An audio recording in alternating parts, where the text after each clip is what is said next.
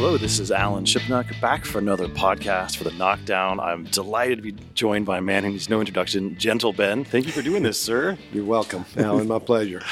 So, how has the meaning of Masters Week changed for you now that you're no longer between the ropes?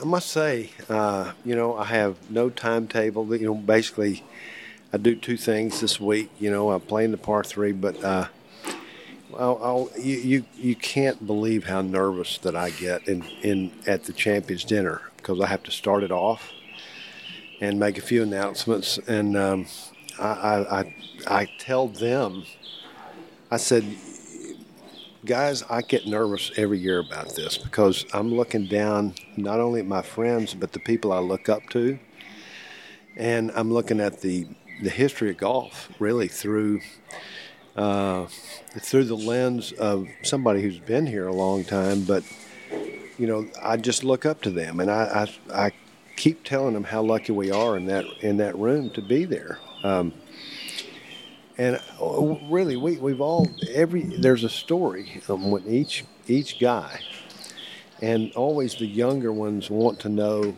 through the older ones what predicaments they were in and who was chasing them, what the weather was like, what clubs they were hitting. It's all kind of fascinating. You're trying to unlock to play this golf course, but there's moments where you just have to you have to gut up and hit a shot. And you know it means a lot.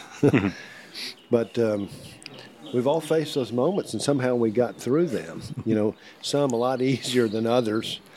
When I specifically mentioned, you know, how nice would it be to be Tiger and to have 12 shots, or Raymond Floyd uh, in 1976 and won by eight shots in margin of victories. That usually doesn't happen around here. But it's it's such a great night of togetherness, and it's really fun. And and uh, Patrick Reed was great.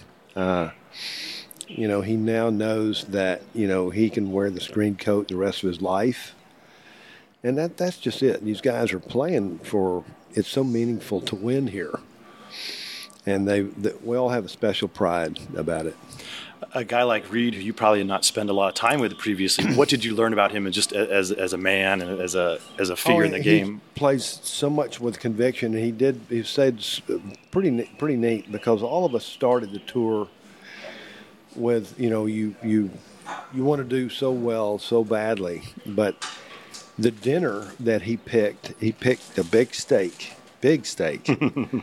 And Tom Watson said, You know, I didn't see anybody finish their steak. It was a huge ribeye. But he had Caymus wine. And he had told his wife that whenever he had a really good tournament or, or a win, that he would treat he and his wife to a nice steak and a bottle of wine. And uh, otherwise, a lot, a lot of us too, if we missed the cut, we'd eat peanut butter and jelly sandwiches. And, he's, and that's what he said. He said, So I thought it'd be nice to treat the way the way I won the Masters last year, and it'd be nice to have a nice Caymus bottle of wine. So, yeah, I mean, all of us. I mean, you face, uh, you know, the the game gets gets to us all, and you know, when you miss a cut, you, you feel terrible.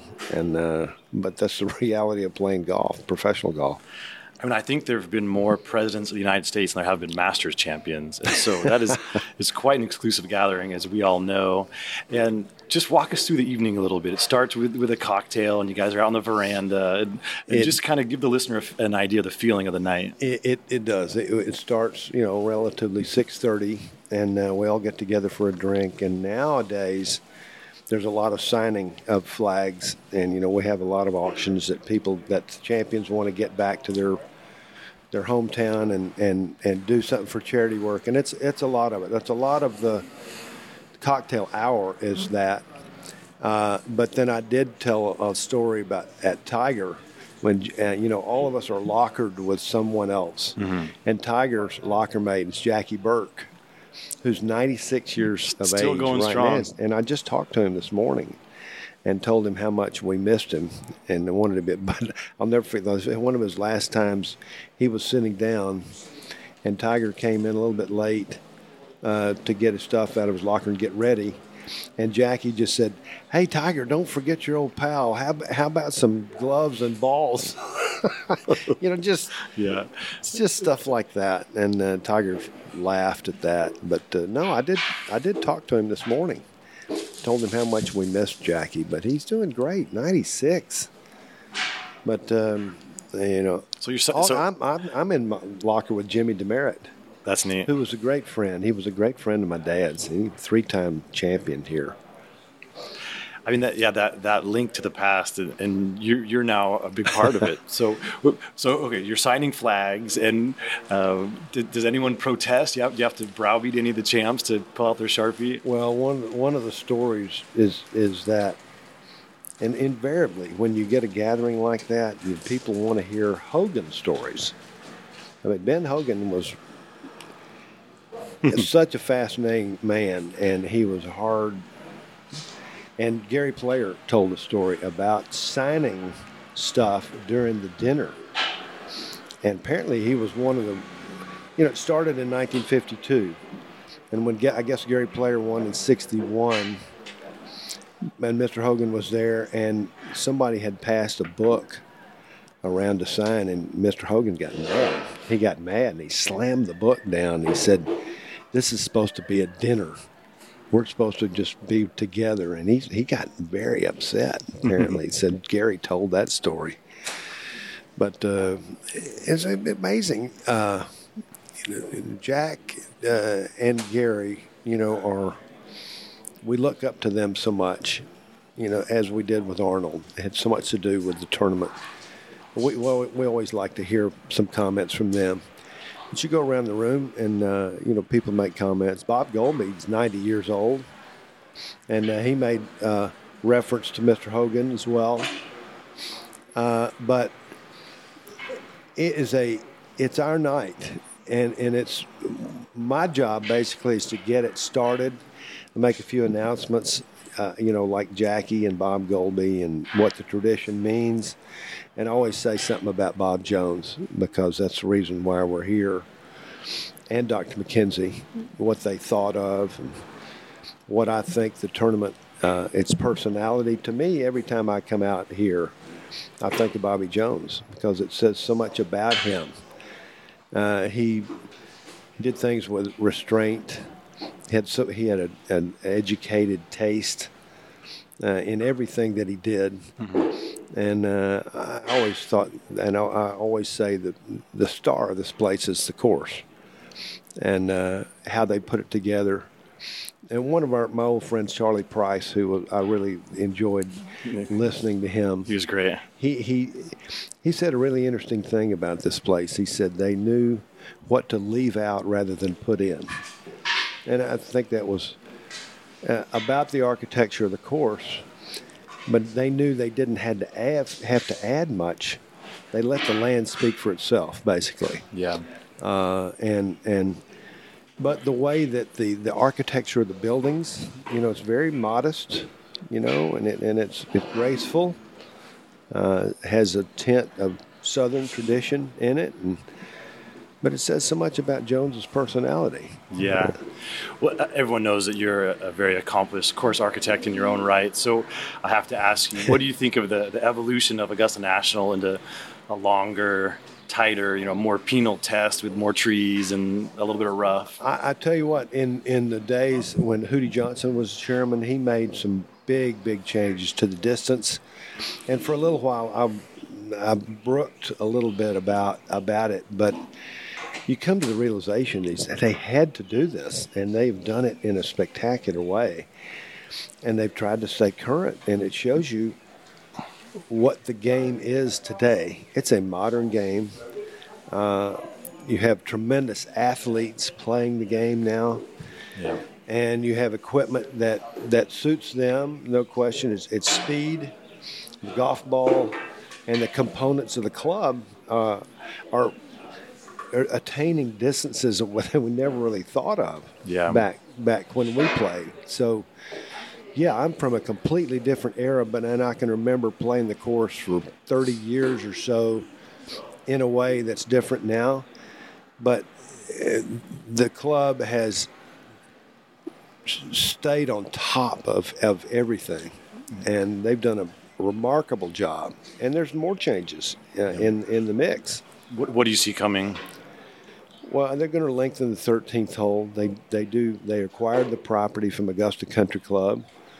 Um, they're they're they're you know the the fifth hole is is amazing, uh, and it, it is going to play much longer than what it did, but for two reasons.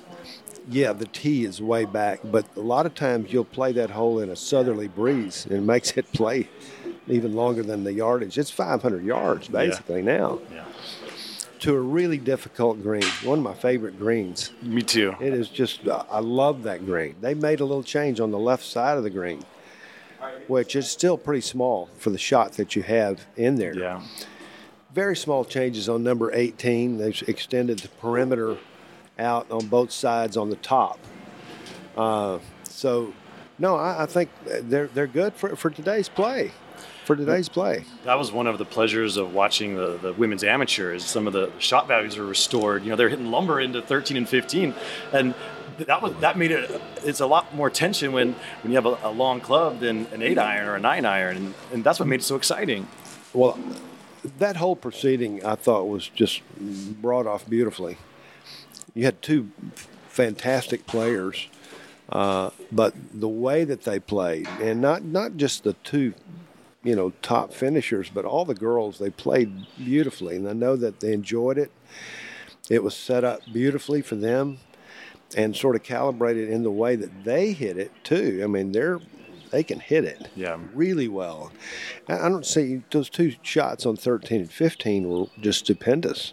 No, all all timers. But man, it was it was great to watch. It was great for women's golf, and it was great for the club.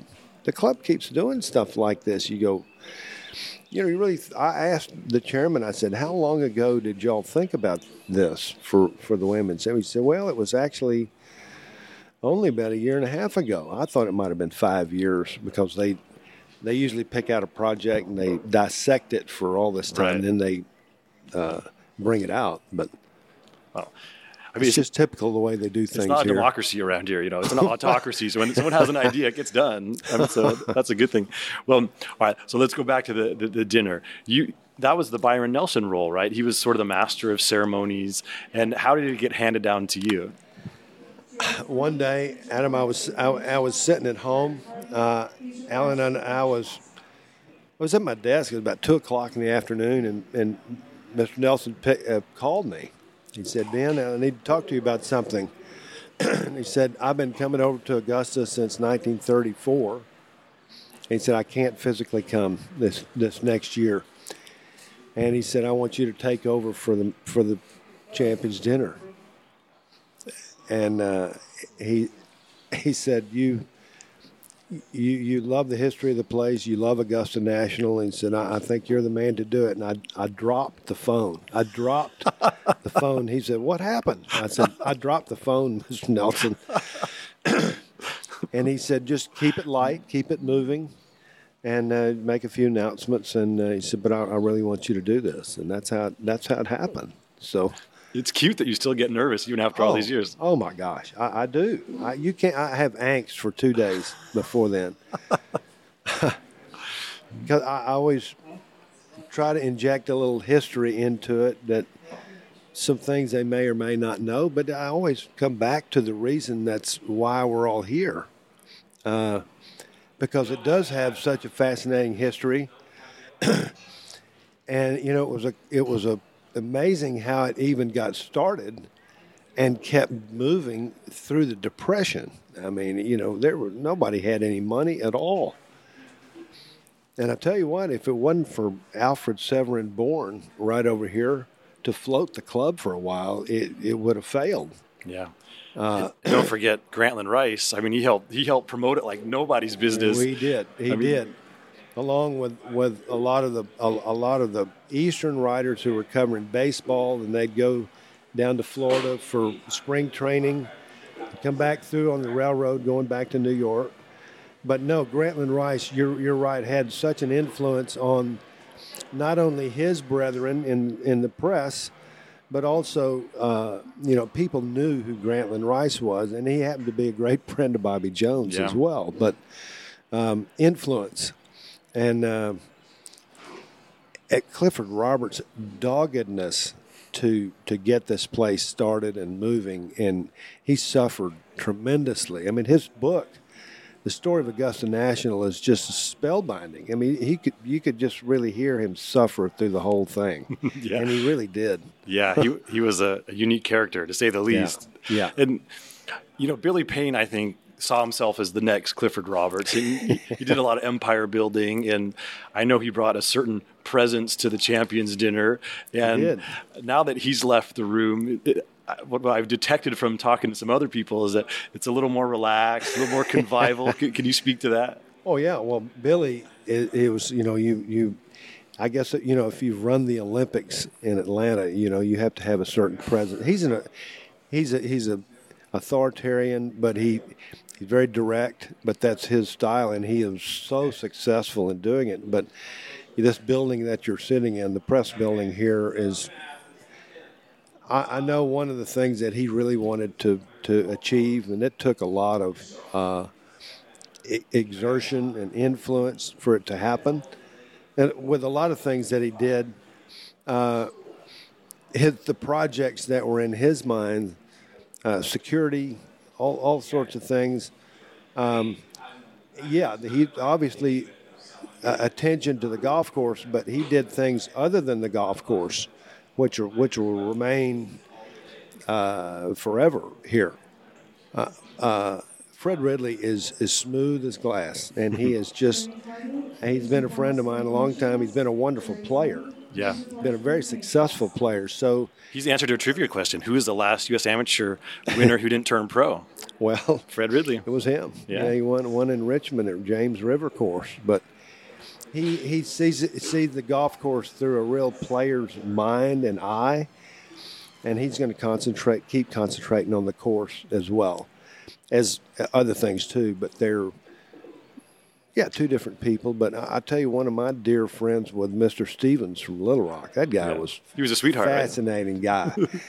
God, he was such a fascinating guy. And then before him, Hord Hardin was uh, was a little bit stiff, let's say, but you know, having been the president of USGA before, uh, but yeah, he he yeah, it was different. I heard a great story about Jack Stephens. He's um, he would play cards here at Augusta National, and it was for very low stakes. It was like a penny a point in his game, and you know this is a guy was worth however much. And there was there was a guest who came down. It was kind of new money and loud, and he was talking a lot about money. And finally, Stephens was fed up. He said, "Sir, you know what is your net worth?" And the guy said, "You know, oh, oh, thirty-seven million dollars." He said, "I'll cut the cards for it." And and, and the guy's like, That's "Okay, true. I think I'll be quiet now." And That's true. Yeah. that's true. He was a cat. He was a he was a cat. I have a great have a great uh, uh, uh, affinity for the Stephens family because uh, my caddy Carl Jackson since 1976. It was suggested by Mr. Stephens that I try to get Carl Jackson because he caddied he caddied for Mr. Stephens a lot and Mr. Roberts. Mr. Stephens and Mr. Roberts had a great relationship, and uh, but uh, 1976, all throughout my whole playing career here, I had Carl Jackson, yeah, yeah. Who who uh, I couldn't have had anybody any better. But it came from Mr. Stephens, um, and his son Warren uh, is. They live in Little Rock, Arkansas, and Carl is the caddy master at the course they built. It's called the Alotian Club. Yeah, So uh, I've- I've got a lot of affection for them. that's neat. Yeah, I didn't I didn't know that connection. Um, so I, I heard a, a couple things about about the dinner involving you, and I want to I want to go go back to it. Um, that you, you told a really funny story about your first time meeting Jack Oh, my gosh, yes. you got to relive that for the listeners. Well, Jack, Jack loves hearing that all the time, and I've told it a lot, a lot. And I'm just like any kid, you know, idolizing Arnold Palmer and Jack and Gary Player. But so I play in in uh, the 1971 U.S. Open at Merion, And uh, I did not get to meet Jack in 1970 in my first U.S. Open at Hazeltine. so the following year, it just so happened that Jack had an, his advertising and marketing man lived in Austin, Texas, named Bill Sansing. And uh, he was assistant sports information director at University of Texas. So I said, "Is there any way I could meet Jack at Merion?" He said, "Oh, absolutely. There's no problem. He's he's he's fine. He'll he'll yeah he'll be happy to meet you." So I get up there and I play my second practice round. I go into the locker room, and I, I don't know what I was changing my shoes or something, but in walks Jack by himself, and I went. Good Lord, here's my chance. Here's my chance. You're not surrounded by people. So the the the locker room at Merion is a two-story affair. It's an old farmhouse. So he starts going upstairs towards the restroom. So I said, "Okay, here's my. I've got him now." So I follow him, follow him up there, and he is standing at the the, the urinal. and so I was just like a kid. I just went up there and I just stuck my hand out and I said, "Hi, Mr. Nicklaus. My name's Ben Crenshaw." I'm from Austin, and he, he just kind of looked over. He said, "I'll be with you in a minute," and it was. it was just his hand was engaged. And yes, he was, and that's exactly how that happened. I was just so nervous about meeting him, just like anybody else would. Well, you know, sometimes I've, I've been there. The, when uh, Michael Campbell won the, the, U.S. Open at Pinehurst, he finished a bit early, and he went into the locker room. I followed him in there. he made this tearful call home to his family. They were staying up in the middle of the night in London, watching his, his wife yeah. and kids, and we were waiting for Tiger to finish. And Tiger made a run, but he falls short, and um, so, but he, he comes into the locker room to kind of just cool off before the the ceremony because he's the runner up. He has to be there. So Campbell's sitting at this little couch. Tiger walks in and goes into the bathroom, and Campbell follows him in there. I was like, "Oh, this could be gold." And there's three urinals, and of course they leave the middle one open like we all do. So I'm like, "Whatever." So I just I just went to the middle one just to hang out. I didn't, I didn't even do anything. I just faked it. I'm just standing there, and then so we all go over to wash our hands, and. Um, they're just ignoring each other and i'm i'm really lathering up my the soap. Like i'm washing my hands for about 45 seconds and finally you know campbell looks over at tiger and says man uh, i don't know how you do this every time. And uh, and tiger had a little wise crack it was just a cute little stolen moment but you know it, it required a little a little acting on my part. That was well and it went my story happened. too. well I, you don't choreograph those, but when you, yeah. it's amazing how it happens. Yeah, no, you got to take those moments when they come. Um, now, and then at the, at the, dinner a couple nights ago, then Jack had a surprise for you. Can can you tell me about that? Yeah, I, you know, I, I, I, I couldn't believe it. There was, first of all, there was a little display in the corner of the of the clubhouse that I did not know uh, was there, and Jim James, the uh, manager said, Ben, there's something in the corner I want you to see. And it was a, all of my scorecards and, and a, a picture of Carl and I and my pitching wedge from the 1984 Masters. He said, This is, you know, this is an anniversary of the club. It's been here all season. I went, God, and it was a letter from my father who had written Hord Hardin uh, a wonderful letter, and he, he was so proud that you know his son had won this tournament that we think so much of, and tradition and this and that, and uh, signed by my dad. So I didn't know that they had it. So they've had it for 35 years, and they have. So Jack, of all people, right about towards the end of the evening, he said, Ben, he said, I've got something for you and I want everybody to see it. And he pulled out this letter. It was in a frame of my dad, and he started reading it. You know, of course, I completely lost it. and uh, no, I, it was a real special moment from from him, and uh, I'm fortunate enough to carried on a nice relationship with Jack. He knows I've always idolized him, and uh, was typical. He's things like that are. Uh, I just didn't know they possessed that letter that my dad had written. So that was unbeknownst to me. That's that's special. So, so amazing.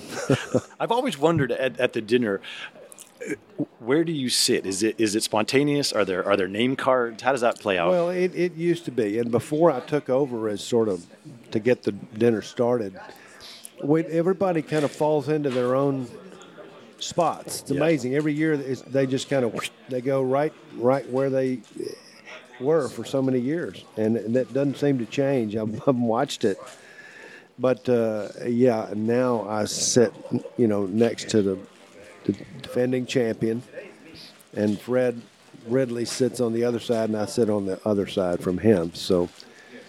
But no, it's amazing. I, I look out, and they're all in the same spots that I've seen for you know ten years or so. where does Tiger sit?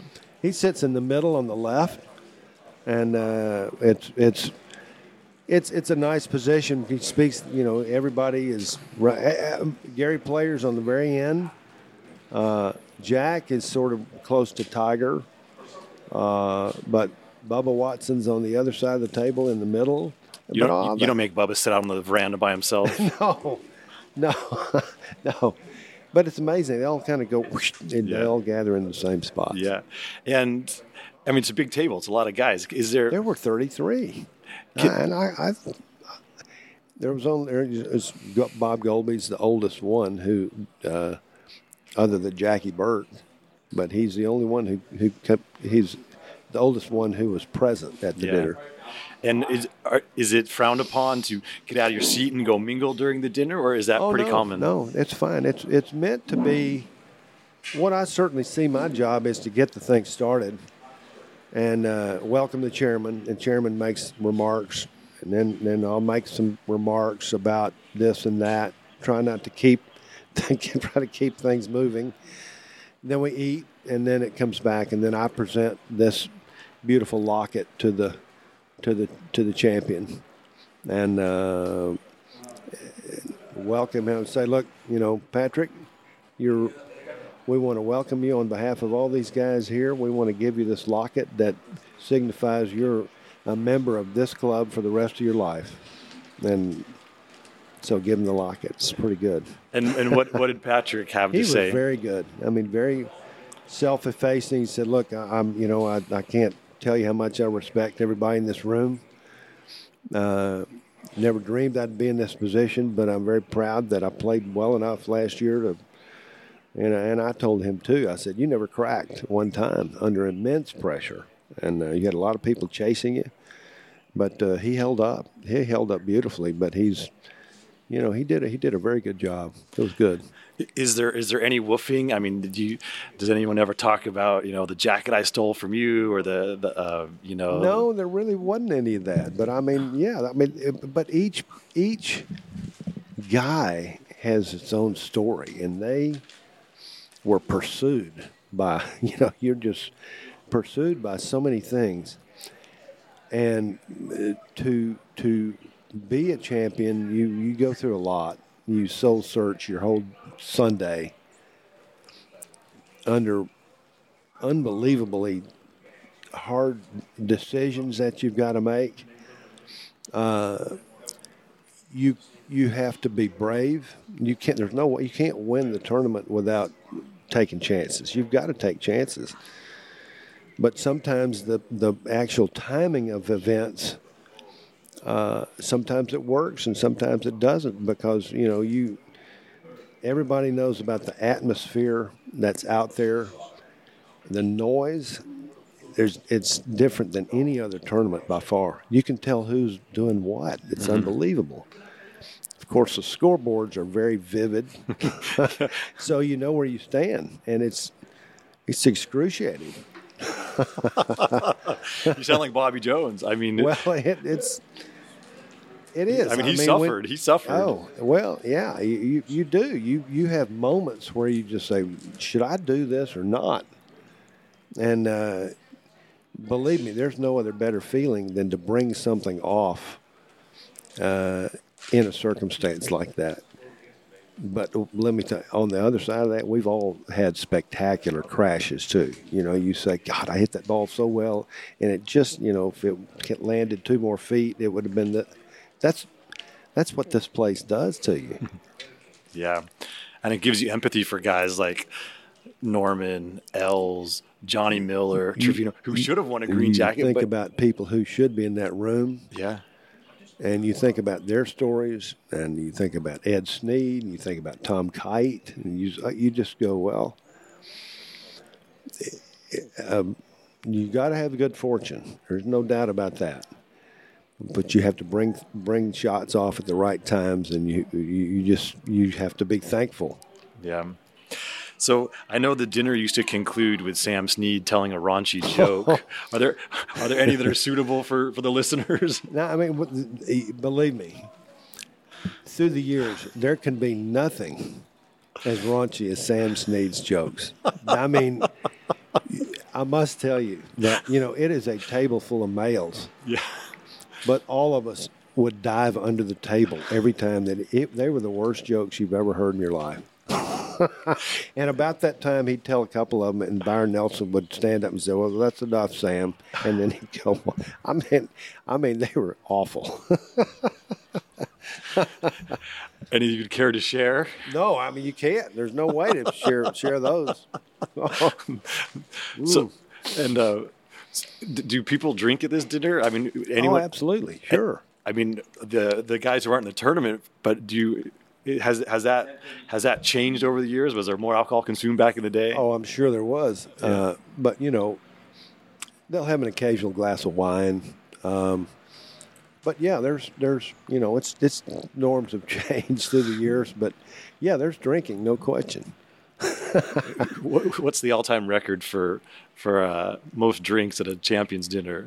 Could you hazard a Oh, guess? boy, yeah, yeah, well, I don't know. Uh, Gay Brewer could drink pretty well. The Fuzzy Zoeller can drink, and uh, I have a few cocktails. I, I have to do it before I speak. I'm so damn nervous. I, That's like a So- lot of it. yeah. Well, this is great. I'm so happy you shared all this. Uh, I mean, it's really one of the most exclusive gatherings on the planet. You know, it's It really is. That's why I get so nervous, but uh, it's a it's an honor. It's a real honor. that's But, great. Well, I I've want to enjoyed this. It was I've so enjoyed fun. very much. Ben Crenshaw, thank you so much for your time and your insight. This was a great pleasure, and uh, I look forward to hearing more tales from the, the inner sanctum of the clubhouse in the years to come. So, My pleasure. all right, thanks. fun.